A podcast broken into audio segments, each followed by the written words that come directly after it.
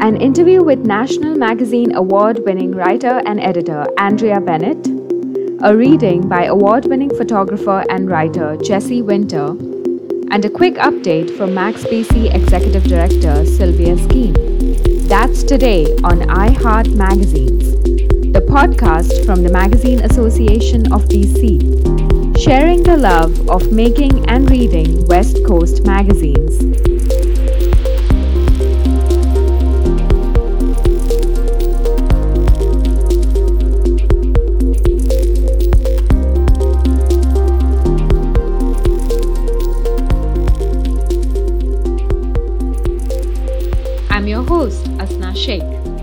This episode is all about anti oppressive editorial practices. Our first guest today is Andrea Bennett, who is a National Magazine award winning writer and a senior editor at the Tyee. Their most recent book, Like a Boy But Not a Boy, an essay collection, was a CBC Books pick for the top Canadian nonfiction of the year and one of Otto Autostraddle's best queer books of 2020. Andrea has worked as an editor in book and magazine publishing for over 10 years. Andrea also partnered with us on two anti oppressive copy editing workshops in March this year, which we'll also talk about in the interview.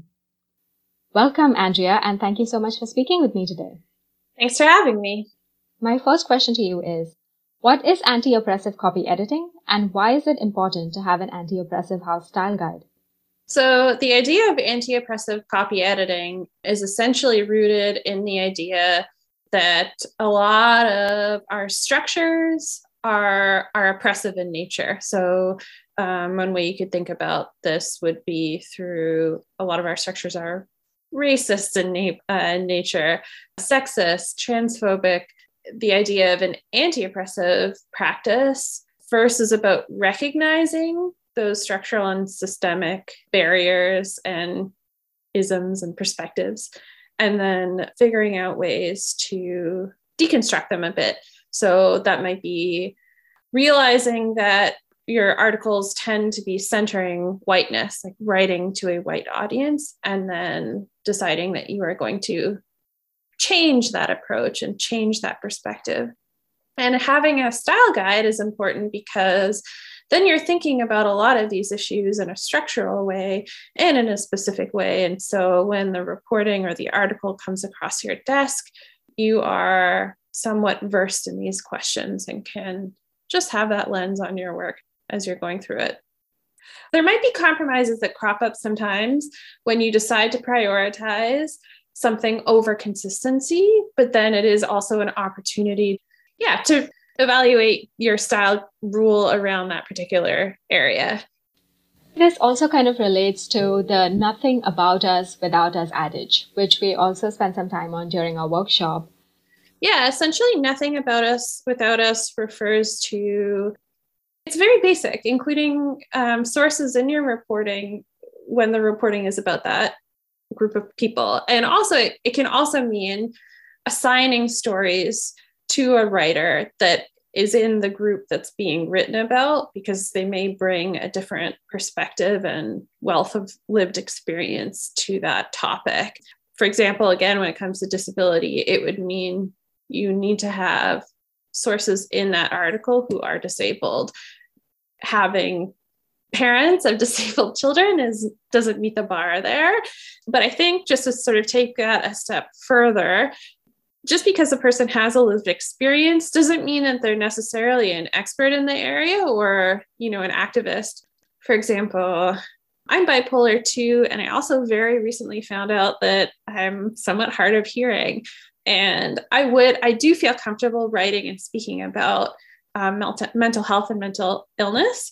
I do not feel comfortable speaking about being hard of hearing when it comes to sort of extrapolating from my own very limited experience.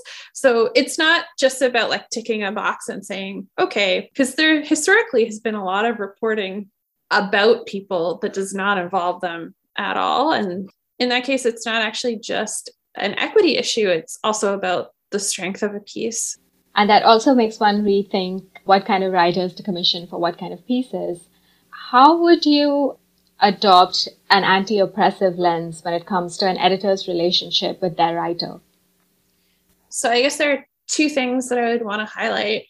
The first thing is, you know, trying to establish a good working relationship with a writer because if you don't have that in place, it's really hard to do anything else. And the second thing I wanted to highlight maybe you want to assign a piece about a particular topic to a person who has lived experience in that area. But I would also just warn against or ask people to be conscious of the fact that just because, for example, I'm a bipolar person, I'm not just going to be writing about bipolar issues or mental health issues. I am a whole realized person with like a broad other group of interests. When you're assigning pieces to people, think about those other interests and don't just sort of pigeonhole them based on, oh, this person really fits. Like, we don't have that many Asian Canadian writers that are writing for us. Here's an Asian topic. I'll ask them to cover that and not anything else. Just think about everybody as their whole, full, realized selves when you're when you're thinking about assigning work. Let's take editorial work a step further beyond working with writers. Just in terms of your editorial work in general, what are some key things you keep in mind every day? My approach is just be thorough, be thoughtful, be fair, be interesting. And I would argue that that, you know, it's a framework into which an anti-oppressive approach fits. Moving on from your editorial practice to your writing practice. In your essay collection, Like a Boy But Not a Boy, you talk about navigating life, parenthood, mental health as a non binary person. What was the process like of embodying anti oppressive values in the writing and editing of your book? That's a good question. I feel like with writing, it's a creative process. In first draft stage, I'm not explicitly thinking about X, Y, or Z exactly. Like I'm I'm trying to craft an argument, use narrative, get something on the page essentially. And it's only in the sort of second draft and editing stage that I'm critically evaluating that writing and seeing if there are areas that I don't actually fully agree with an argumentation line that I've taken myself down, or it feels like it's missing something, or it could be deepened it's not a draft one thing consciously, but it really is at this draft two, draft three editorial stage that that, that lens specifically comes in for me. That was Andrea Bennett, a National Magazine award winning writer and a senior editor at The Tyee. If you want to learn more about Andrea and their work, you can visit their website, andreabennett.ca.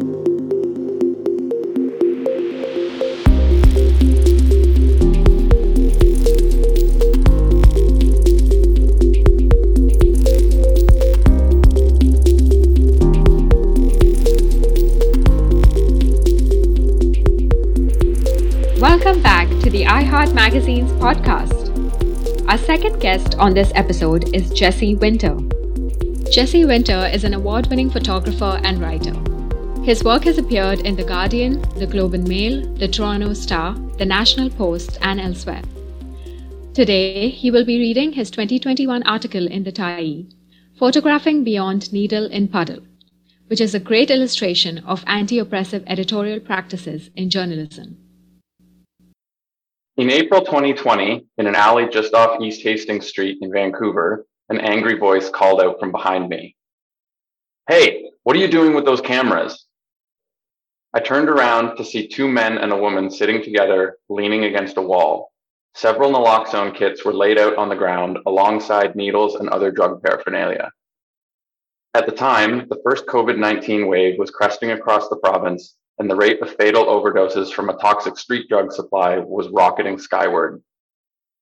I work for a news agency, I replied, walking towards the trio. I left my cameras dangling at my sides. I'm working on a story about the new Safer Supply program. One of the three stood up and stepped towards me, the tension in his shoulders easing. He said someone else had just come through the alley, filming everything on a phone without saying a word, and it pissed him off. So, what's the story you're working on? The guy asked. I explained a little more about the issue and that I was looking for people who had accessed the Safer Supply prescription narcotic program or might want to. I asked if I could make a few photos of the three of them. Sure, go ahead, the man said. People need to see this shit. I spent a few minutes making pictures and chatting with them, said thanks, and then headed off. As I was leaving, the woman called out, Thanks for asking first, she said. The past couple of years have seen unprecedented levels of anxiety, pain, heartache, and trauma across the province. Amid the COVID 19 pandemic, 2020 and 2021 both saw dizzying spikes in fatal overdoses, and there's no sign of it slowing down. Pandemic restrictions put immense pressures on communities already struggling with a housing shortage, a toxic drug supply, and a mental health care system that leaves too many people floundering in crisis. It's said that seeing is believing. As photojournalists, it's our job to document these struggles and help the public better understand them. But as these intertwined crises drag on, I wonder whether we're doing a good enough job. There's no shortage now of imagery about overdoses, and there are huge piles of photos of homelessness, tent cities, and street disorder. Yet chronic misconceptions about all these issues persist and may even be worsening. We need to start asking ourselves what we're seeing and by extension, what we're believing. This past year was worse than most as the twin forces of pandemic restrictions and bureaucratic timidity combined to restrict access to overdose prevention sites almost entirely. Shut out of many of the places that the public needs to see, photojournalists are forced to make do with what's available in public, out on the street, or rely on recycled generic images of tents, needles, and pills.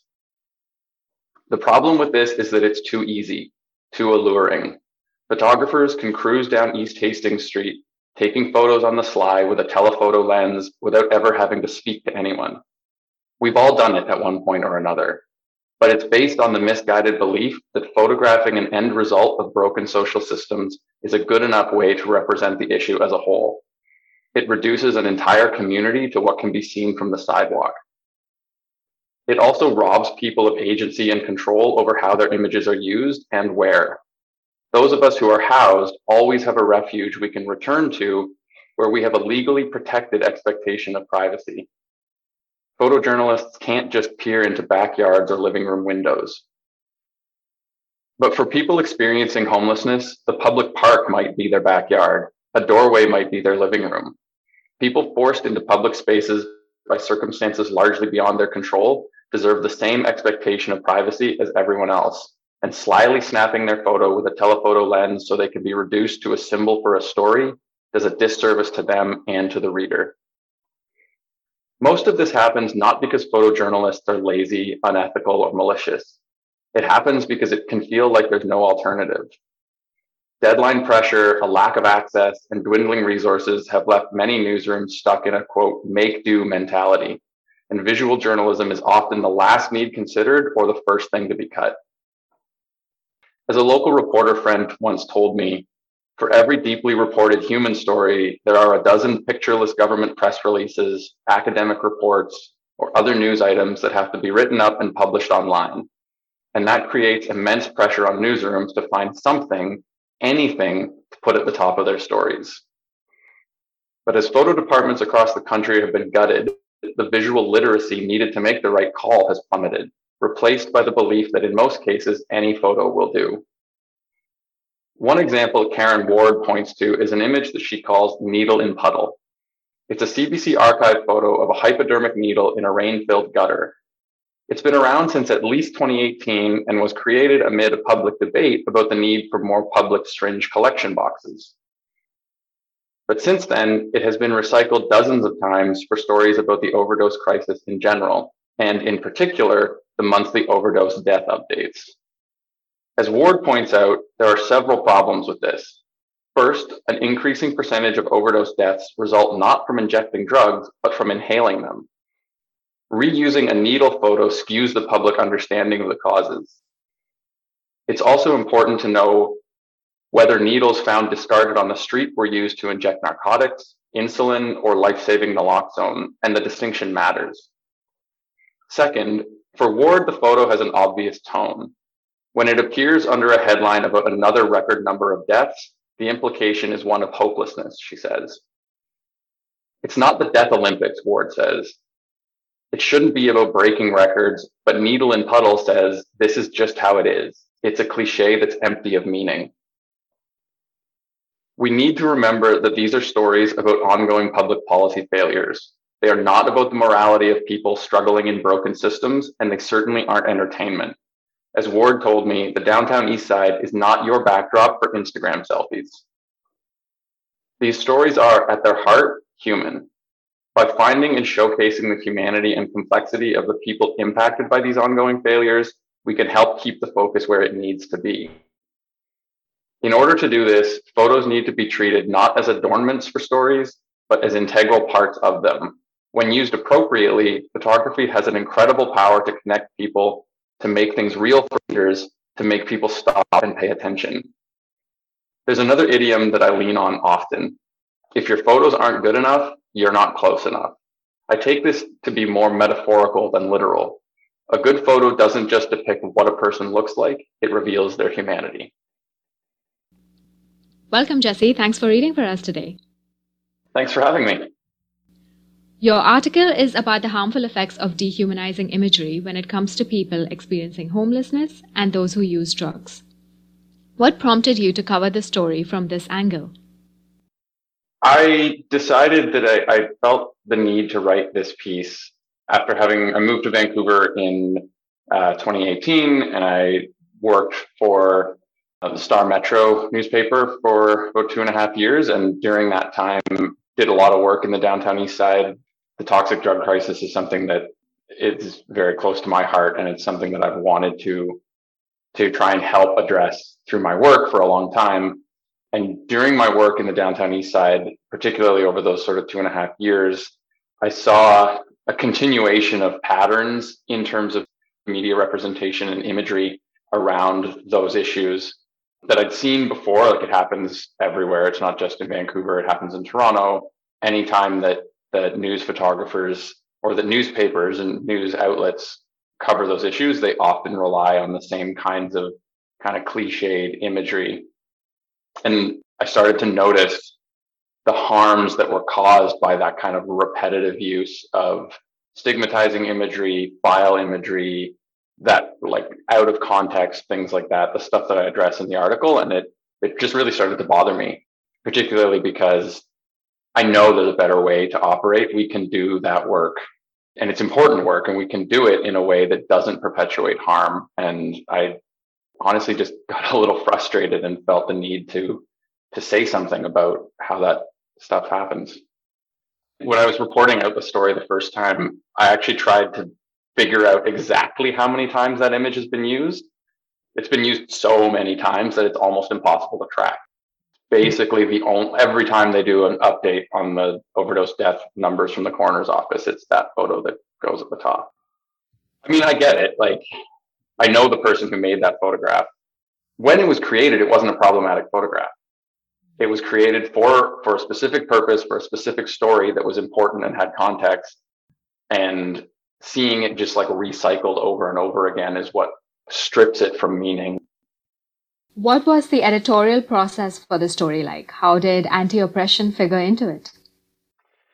The editorial process was actually fairly straightforward. The Tyee, in particular, has a, a pretty long history of doing their work with an anti oppressive lens. I know from friends that I have who work there and other work that I've done with them that's an important thing and an important lens that they apply to pretty much all of their work.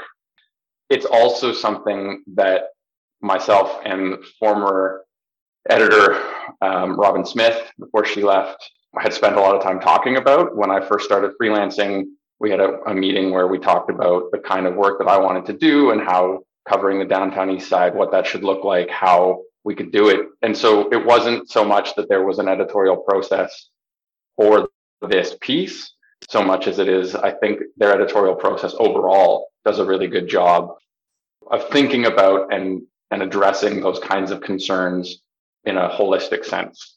And this piece basically kind of fit very well into that. Speaking of uh, thinking through issues in a holistic sense, Seeing the humans in the story is an important part of being a journalist and writer. How can one nurture this attitude?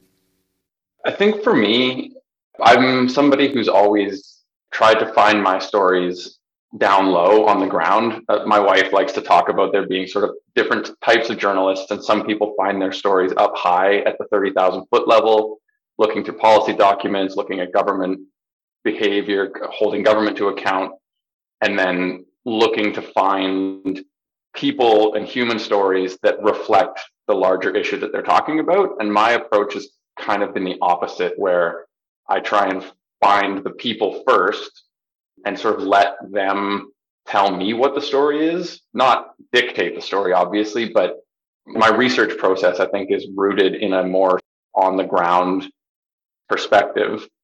And I also think in, with this issue and in this piece in particular, one of the things that I find really troubling about the way news photography depicts these issues is that there's a tension between needing to recognize people's privacy and not being exploitative and also trying to illustrate the issues. And I think where news photography falls down a lot is by taking the shortcut of reducing and not using anonymous people, images that don't show someone's identity, and just reducing them to a symbol. And so for me, it's really important that the reader see and meet and get to know the human beings who are impacted by this stuff. It's just you have to do that in a very careful way, making sure to, that those people have agency, that they're reflected as complete people, not just like reduced stereotypes. The one other thing that I wish I had included more in this article is the impact of the loss of visual editors in newsrooms.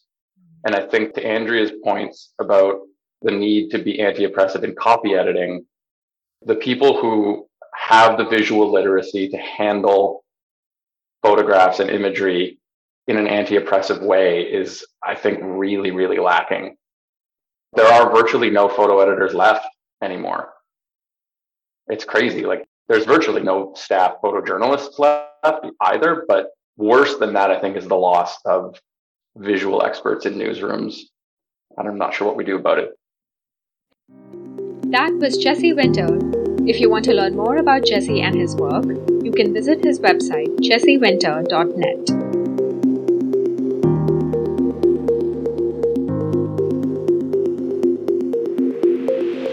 What's happening in the magazine industry around BC and beyond?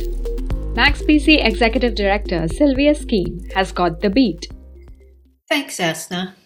Hi, everyone. Welcome to The Beat. St. Joseph Media has released its 2022 Media and Marketing Trends Report, which touches on such aspects as workplace positivity and worker retention, meaningful buying choices over materialism as a consumer trend, and yes, TikTok. If you would like to read the report, feel free to visit St. Joseph Media's website at stjoseph.com. I understand some of you have heard from the Canada Periodical Fund about your to publishers or special measures for journalism funding. If you have applied for either program but haven't received a notice, I recommend contacting a CPF program officer soon. Next up at CPF is its Business Innovation Program, which offers funding to eligible Canadian print and digital periodicals. Business Innovation's objectives are to support innovation and the use of new technologies strengthen a periodical's financial viability, increase access to the market, including export markets, encourage the development of the next generation of Canadian periodical publishing professionals, and enhance the diversity of titles and Canadian editorial content available to readers and advertisers. I cannot stress strongly enough the sooner you can submit a well thought out and researched business innovation application the more likely your magazine will be approved for funding if it's eligible.